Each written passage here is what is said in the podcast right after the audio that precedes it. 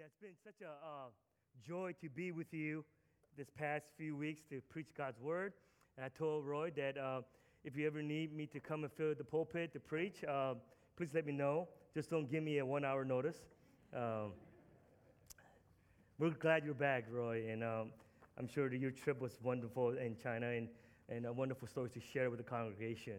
Um, I heard that next year, is it this year or next year, is the 50th year anniversary? Next year. So this church was started planning in 1968, right? Yeah, right? Okay, because I know that because I was born in 68. I turn 50 next year. Uh, the coincidence of that, wow. But to see this church uh, 50 years and see a multi generational from young children to college and seniors, it's no, we don't call them old people nowadays, right? That's politically incorrect. Vintage is the word. Vintage is the word. But today, um, I had the privilege to share God's word with you again um, from Romans chapter 6. Romans chapter 6. If you have your Bibles, uh, turn to Romans chapter 6. So, the Apostle Paul has established the doctrine of justification, right? In Romans chapter 3, 4, and 5. He has established the truth that all those who are in Christ receive grace and eternal life and are justified, right? Declared in the eyes of God righteous because of Christ's finished work on the cross and because who he is. So we now come to chapter 6. This is a very, very important shift from Paul's writing of the book of Romans as he established the doctrine of justification. In chapter 6, he is now establishing the doctrine of sanctification. The doctrine of sanctification. So we come to chapter 6 where objective truth, or we call it orthodoxy or right belief, should, and I say should, lead to orthopraxy, meaning right living. But I say should because that's not always the case, right? Because it's not enough just to have right understanding, right doctrine, right truth. And having understanding biblical truth is essential for a healthy and godly Christian or a healthy, godly church. But there are many Christians in many churches who do not always live out what we call orthodoxy, that moves from orthodoxy to orthopraxy. Ortho literally means correct or right or straight. So ortho or orthodoxy, right? When we put that word together, doxy means set of beliefs. Hence we get the word orthodoxy. Orthopraxy or praxy means to live or to practice. Hence we get the word orthopraxy which means right living or right practice. Jesus said this in Matthew chapter 7, verse 24 to 27. He says, Everyone then who hears these words of mine, orthodoxy and does them, right, does them, it's a, it's a present tense, puts them to practice, orthopraxy, will be like a wise man who built his house on a rock, and the rain fell, and the floods came, and the winds blew and beat on that house, but it did not fall because it had been founded on the rock or the truth of belief and practice. But he says in verse 27 everyone who hears these words of my orthodoxy and does not what? Do them. Does not what? Put them to practice will be like a fool, an idiot, a fool or foolish man who built his house on the rock, on the sand, and the rains fell, and the floods came, and the winds blew and beat against that house, and it fell, and great was the fall of it. That's what James says. Do not be just hearers of God's word, but what? Be doers of God's word. So we hear God's word, and what we do, we do, we practice. And by the way, it doesn't come the other way around. So in chapter 6 of Romans, Paul transitions from the teaching, the teachings of justification to sanctification, from orthodoxy to orthopraxy. So even in 1 Peter chapter 2, I'm sorry, 2 Peter chapter 3, verse 18, Peter writes this, but he says, but grow in the grace and the knowledge of our Lord and Savior Jesus Christ. So the growing is the what? In the grace and knowledge of our Lord Jesus Christ. The growing is what we call sanctification. And sanctification or holiness isn't some high, right? This, this high, oh my gosh, lofty, this, this state of being, um, or that's, that's unattainable. What the Bible teaches is that because Christ saved us and, and made us, and He has given us the Holy Spirit, He has given us the Word of God, we can, by His power, His grace, and by the truth of His Word, live up to who we are in Christ Jesus. Not always easy. Because there's that sinful nature that constantly resists the Spirit of God, that constantly resists, right? What God wants to do in our lives. Now, listen here. We're not trying to achieve holiness, we're not trying to achieve righteousness, we're not trying to achieve goodness or godliness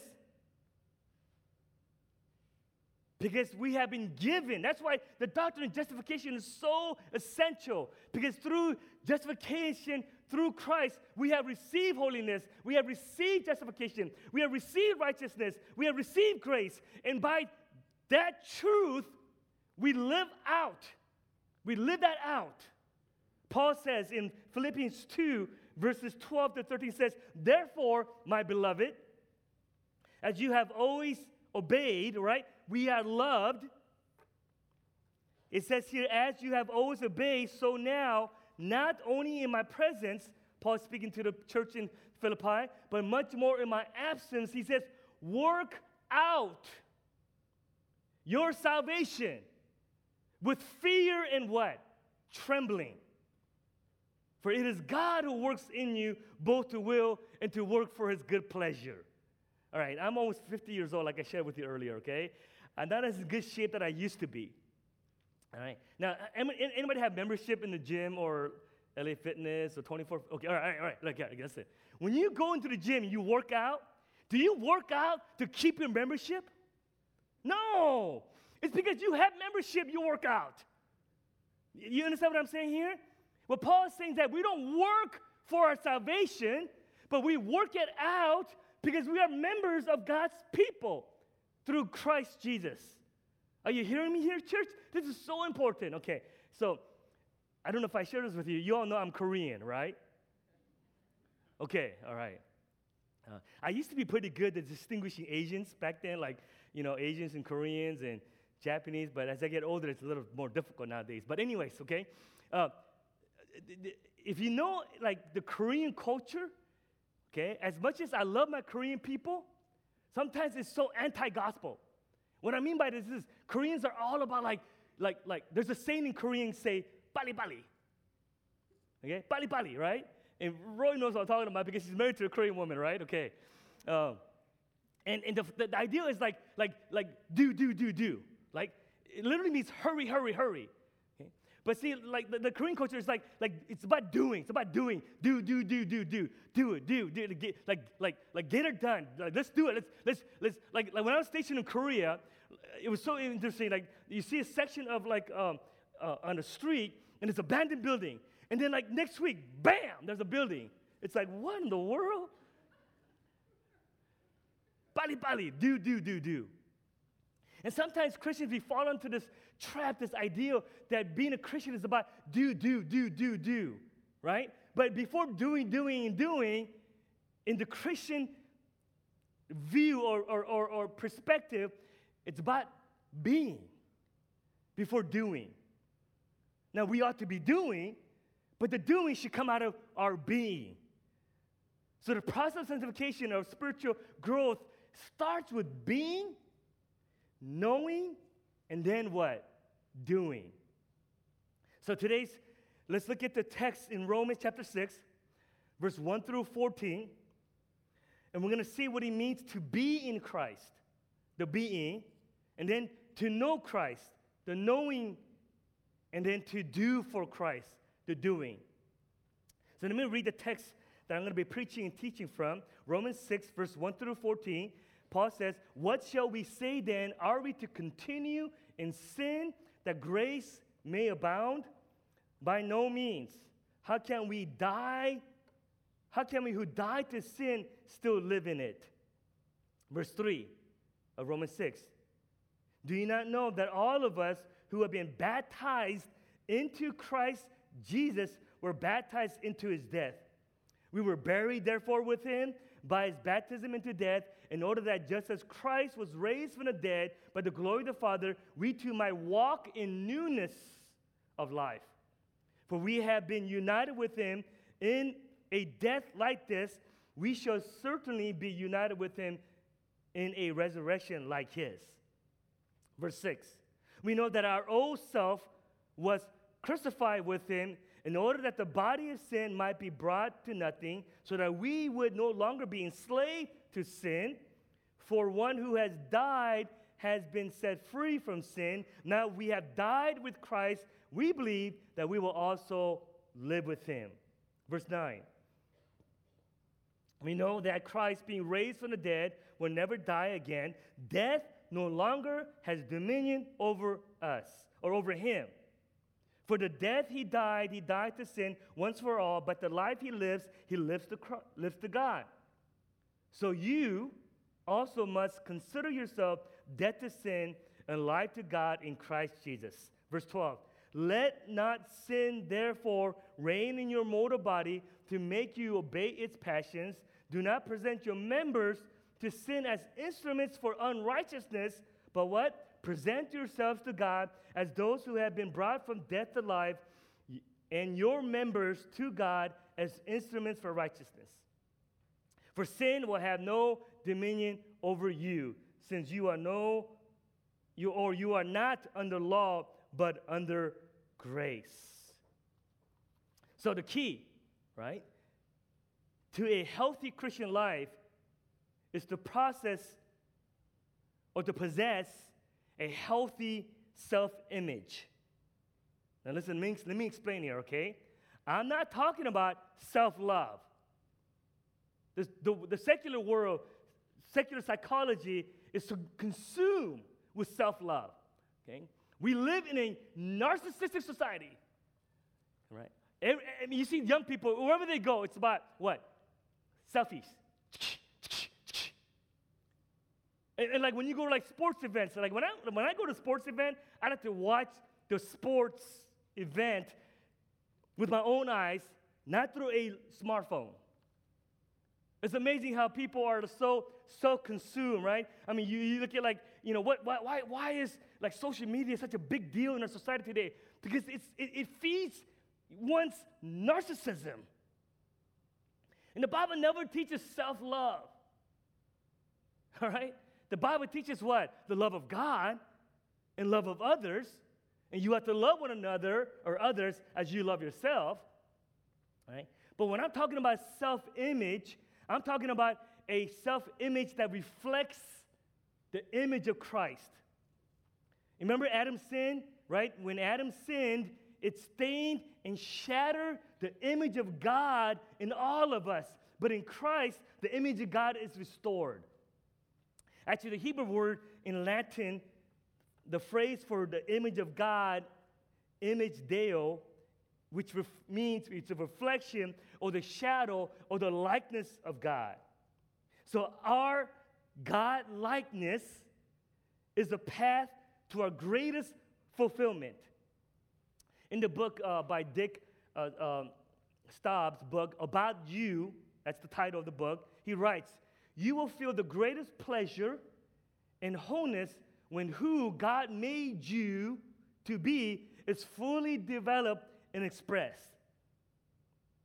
See, let me tell you the greatest pleasure, right, in wholeness is not self love, but it is found in Christ and Christ reflecting in you. And so you get a healthy, godly perspective of self image. Now, I want you to think about this, right? People find their identity in many things. Some find it in their success, some find it in their tragedies, and some even find it in their addiction. Like, for example, if you go to an AA meeting, right? The first thing they do is like, hi. They say, hi, I'm Ed, and I'm an alcoholic. Every meeting, every meeting, people go around and say, hi, I'm Joe, and I'm an alcoholic. And so what happens is some people who are who have issues with addiction, they find their identity in the addiction or even tragedy. Some of you know that I've, uh, I've, I served in the army uh, as a chaplain. and I've had almost 40 months of combat. And when I was in combat in Iraq and Afghanistan, I've seen and I've experienced the most horrific things in war. I've seen the death of soldiers and I've seen the death of civilians. And when I came back from my second deployment um, in 2007, I was diagnosed with what they call it post traumatic stress disorder, PTSD, right? And for years, I was finding my identity in my tragedy. Okay? And what I realized is that, that the more I thought about my tragedy, the more I thought about my, my scars in life or, or the horrors of life, I was getting narcissistic of, of my pain. I fell into what they call it woe is me syndrome, right? And by the grace of God, it had taken, you know, months and even years to realize that I am not identified by my tragedy. I am not identified by my accomplishments, but I am identified who Christ is and what Christ has done for me. See, for the believer, being in Christ is where everything begins. Because finding our identity in Christ is the key to victorious and fulfilled living. See, because why? See, you see, in Christ we have salvation, in Christ we have redemption, in Christ we have propitiation, in Christ we have adoption, in Christ we have justification, in Christ we are sanctified, in Christ we will have future glorification. In Christ there's forgiveness, of sin, victory over sin, and complete eradication of sin when one day Christ returns or we die and meet the Lord in heaven. In Christ, we have been crucified, Paul says. We have died and buried, and we're raised with Him. So, Paul writes here to inform and to remind the believer that because we are united with Christ, we find our identity with Him. And finding our identity in Christ and Christ alone is the key to triumphant and satisfying living. How many guys in college? All right, raise it. Don't be ashamed. Okay. How many guys in college are starving? Okay, I'm just kidding. I don't understand the concept like, like, you know, starving college students. I always see college students, they eat so well all the time. But I know, like, when you go to your school, like, you know, like, oh, you know, like UW or, or Wazzu or, or, you know, in my case, uh, Go Eagles, uh, Biola University. Okay, you never probably heard of it. But how sometimes I see students, right, they identify themselves with the, what school they came from. Right? Meaning your, your accomplishments, now, you ought to be proud of whatever school you're going to, but my point is this, church, is that we should always strive, find our identity in Christ. So, to be in Christ, starting from verse 1 in chapter 6, Paul says, What shall we say then? Are we to continue in sin that, that grace may abound? Why does Paul raise this question? Because remember in Romans 5, verse 12, Paul says, Where sin increased, grace abound all the more. Because some, will take that verse and say, I should sin more so I could receive more of God's grace. And Paul is saying, no, no, no, that's ridiculous. But there are teachings like that, right? This is called antinomianism, which is the belief that we can continue to sin because we are under grace. Dietrich Bonhoeffer, from the, uh, the book called The Cost of Discipleship, he calls that cheap grace. So that's what Paul says in verse 2 by no means, how can we who died to sin still live in it? That's what Paul says in verse 3 Do you not know, right? Do you not know? Do you not know that all of us who have been baptized into Christ Jesus was baptized into his death? We were buried, therefore, with him by his baptism into death, in order that just as Christ was raised from the dead by the glory of the Father, we too might walk in the newness of life. That's why Paul is stating that the spiritual reality that all those who have trusted in Christ Jesus, right? He says, know this. Know what? Know that you and I have been baptized into him. Now, let me get this clear here. Paul is not referring to water baptism here. Do I believe in baptism? I mean, do I believe that every Christian should get baptized? Absolutely. But the word here, baptist or baptism in the Greek is called baptismo, which literally means, right, dipping or washing or immersion. That's why the early Christians baptized believers by immersion underwater. And every church has different practices, right? They could, they, some churches do sprinkle, some churches do, you know, full immersion, some churches do spit. I don't know. I mean, uh, that's not the important part here, okay? Okay. And when you read the Bible, when we talk about baptism, it's, also, it's always a spiritual, right? Re- example of the reality of what has happened inside of a person's life. But the word baptized here, and this is a, I think what Paul's referring to, it has the idea of being immersed underwater, right? This is the picture. Okay? So when someone is baptized underwater, buried with him, submersion underwater, and being raised with him, immersion from water. So the water baptism only symbolizes the believer's union in Christ or the immersion with Christ. So when you and I give our lives to Christ, what happens spiritually is that you and I have been united with Christ and what? Immersed in Christ. So you see, Paul doesn't say we have been united with him as baptism. Actually, he doesn't say that. He says what? But we were baptized into his death in order that just as Christ was raised from the dead by the glory of the Father, we too might walk in the, the newness of his life. So, this baptism is a spiritual union with Christ. The, basically, the main ideal here of baptism is being united with him, united with Christ in his death and resurrection. And so, Paul says, What? Know this. Listen, church, this is so essential because the death and resurrection, right, which is the gospel, is not just the aftermath. The death and resurrection, okay, is not just an afterthought. The death and resurrection of Jesus Christ is the central point of who we are. And I tell you, let me, let me tell you another thing. You know who's the most powerful preacher in your life is? It's not Roy or it's not me. You know who it is? It's you. Because every day you're preaching something to yourself. And what are you preaching? Are you preaching yourself, your identity, right? Of your success, of your addiction, of your tragedy? Or are you preaching the gospel to yourself? Are you preaching that my identity is in Christ? My hope is in Christ. My joy is in Christ. My power is in Christ. My purpose is in Christ.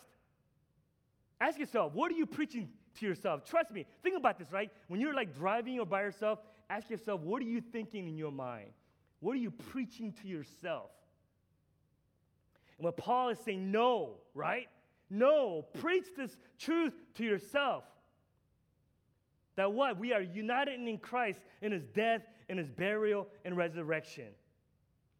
Christians should not continue in sin. So Paul continues here in verse 5 of chapter 6 For we have been united with him in a death like this, we shall certainly be united with him in his resurrection like this. And so we look at verse 6 again. We know, right? We, what we know, we know that our old self was crucified with him in order that the body of sin might be brought to nothing so that we no longer are enslaved to sin. For one who has died has been set free from sin.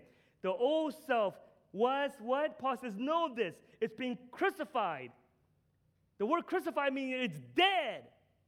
So whenever you're, you're you know, that, that, that, that temptation, that, that ugly, sinful nature comes out, just preach it to yourself.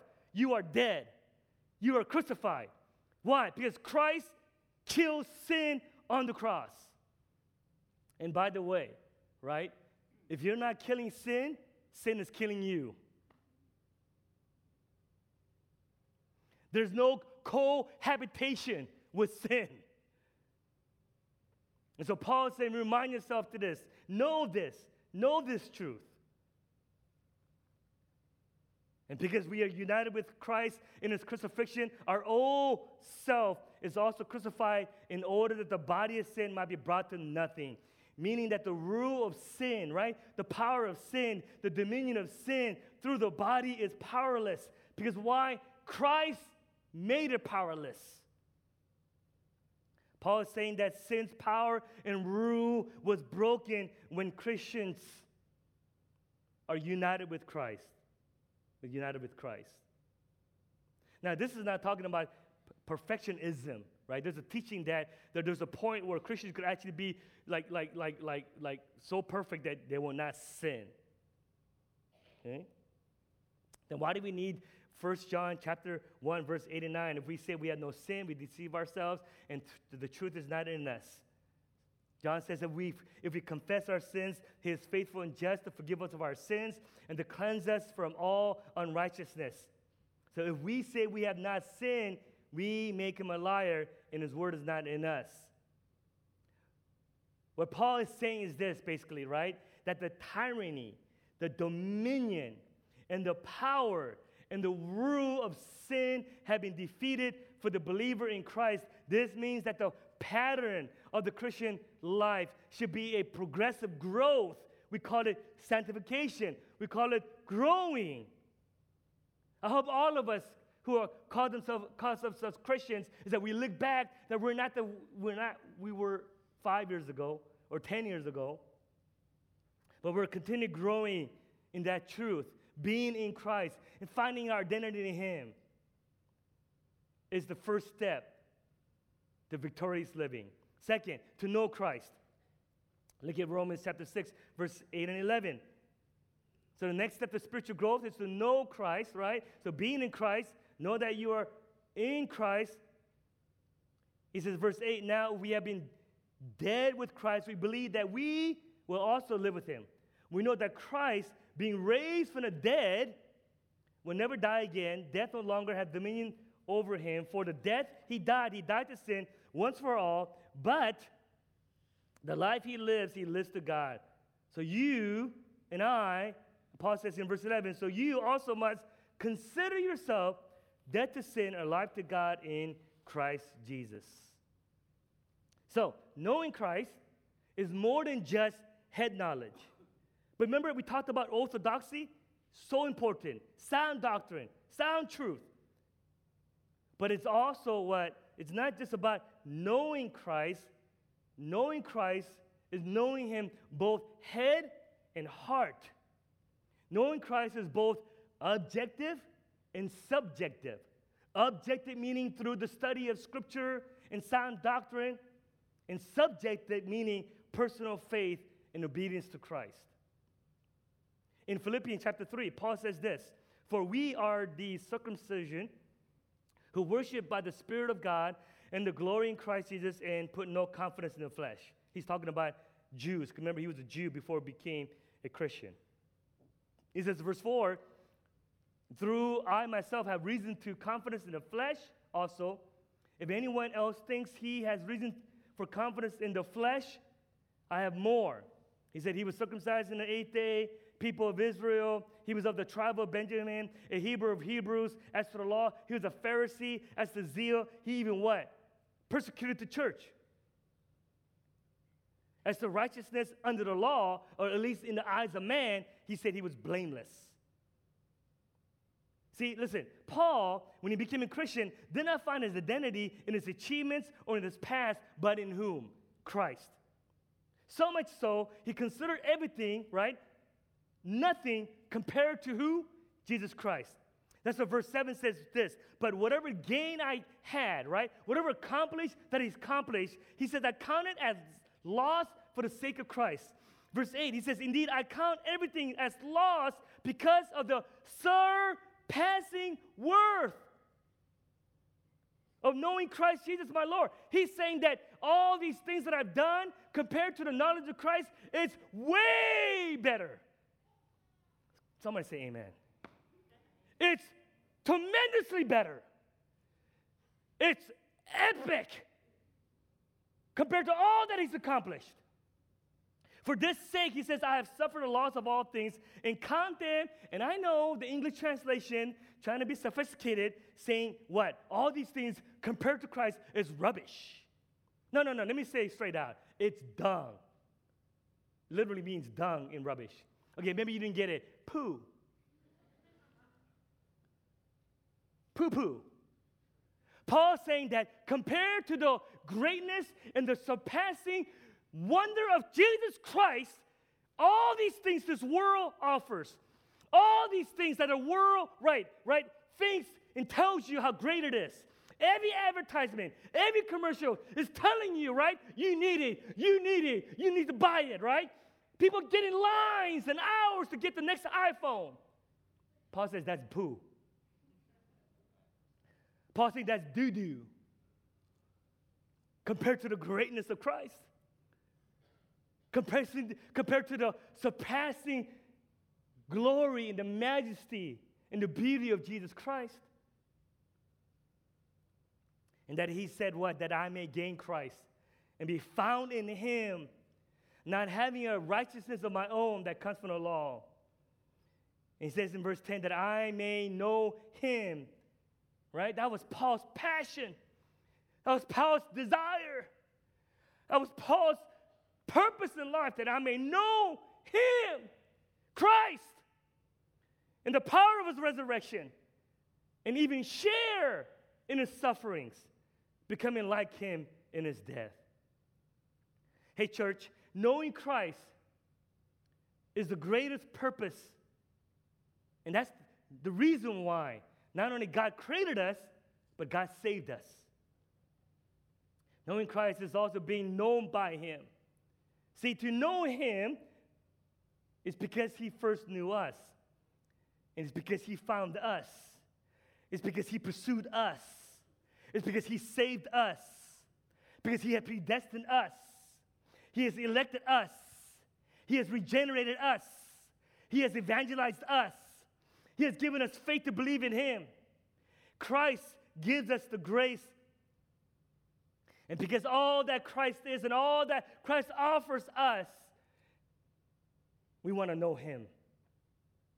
Do you see that? The highest purpose in your life is to know Christ, church. And so today you sit here, if you've never given your life to Jesus Christ, I want to offer you the greatest gift.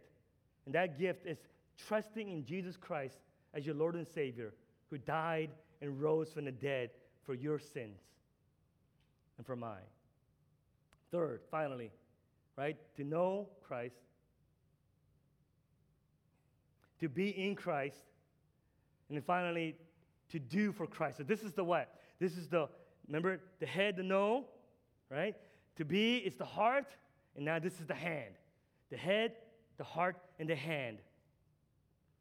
Romans 6, verse 12 and 14 says, So from our identity, right? For who we are, knowing who we are, being who we are in Christ, we live and do all things for Christ. That's why verse 12 says, Let not sin therefore reign in your mortal body to make you obey its passion. But what do what? Verse 13, do not present your members, right? Meaning your body, your, your body, your life, to sin as an instrument for unrighteousness, but present yourselves to God as those who have been brought from death to life, and your members to God as instruments for righteousness.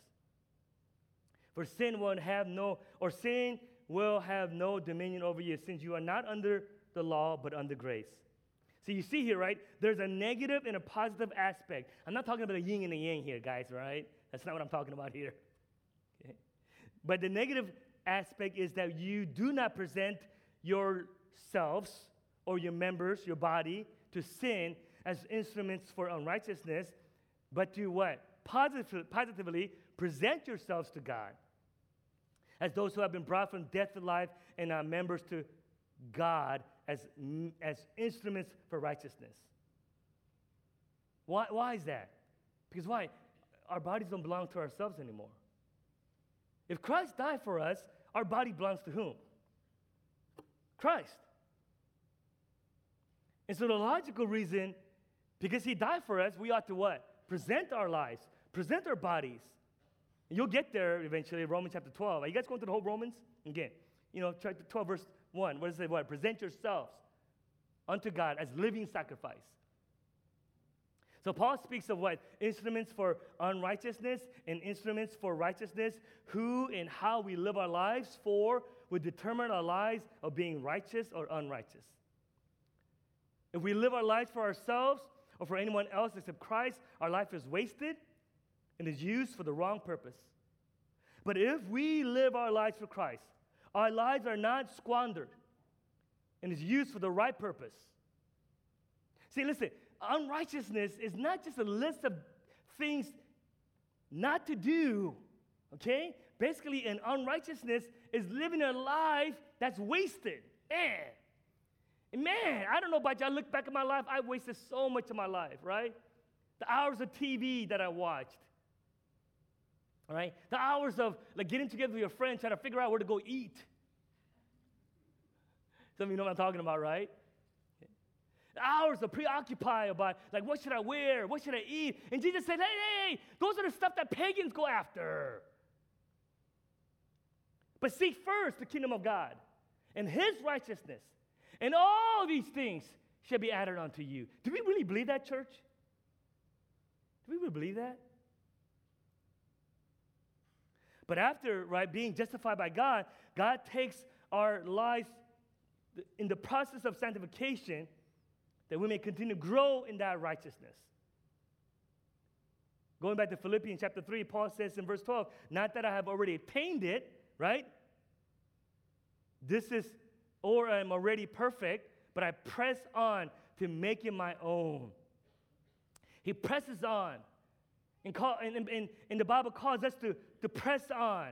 It's this idea of like, like a runner, right? You ever, you ever seen a runner when they run, right? And they come to the finish line and they're like pressing on, like they want to get there, like, like they're like, like uh, you know, like, it's like you see the, the strain of, of a runner trying to finish to the finish line. And Paul's saying, press on, moving on, going forward, forgetting my past, he says, but because Christ has made it, made me his own.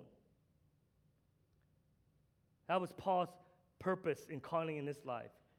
That's why Paul's passion and purpose in life was to what? Press forward, to be in Christ, to know Christ, and to serve and to do Christ. Paul was willing to suffer and, and, and go through whatever agony, whatever suffering that he could do and work for Christ because he understood who he was in Christ. Let me wrap it up by Galatians chapter 2. It says here, Paul says in verse 20 21, he says, I have been crucified with Christ. It is no longer I who live, but Christ who lives in me. In the life I now live in the flesh, I live by faith in the Son of God who loved me and gave himself for me. And because we have been crucified, crucified with Christ, we are dead to sin, but what? Alive to God. This, this means that we do not find our identity or our purpose in sin and, or our, in ourselves, but in Christ, in Christ alone. Because Christ gave his life for us.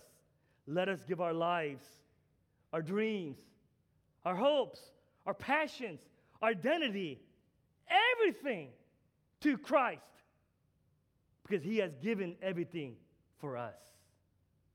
Let's pray. Heavenly Father, It's truly amazing to, amazing to know that we have been crucified and buried and resurrected with Christ. Thank you for uniting us with Christ and sanctifying us by the power of your Holy Spirit. We acknowledge our complete dependency on you, so we offer ourselves to you as instruments of righteousness. Because you have been crucified for us, we too pray what Paul said I have been crucified with Christ. It is no longer I who live, but Christ who lives in me. And the life I now live in this body, in this life, I live by faith in the Son of God who loved me and gave himself for me. In Jesus' name I pray. Amen.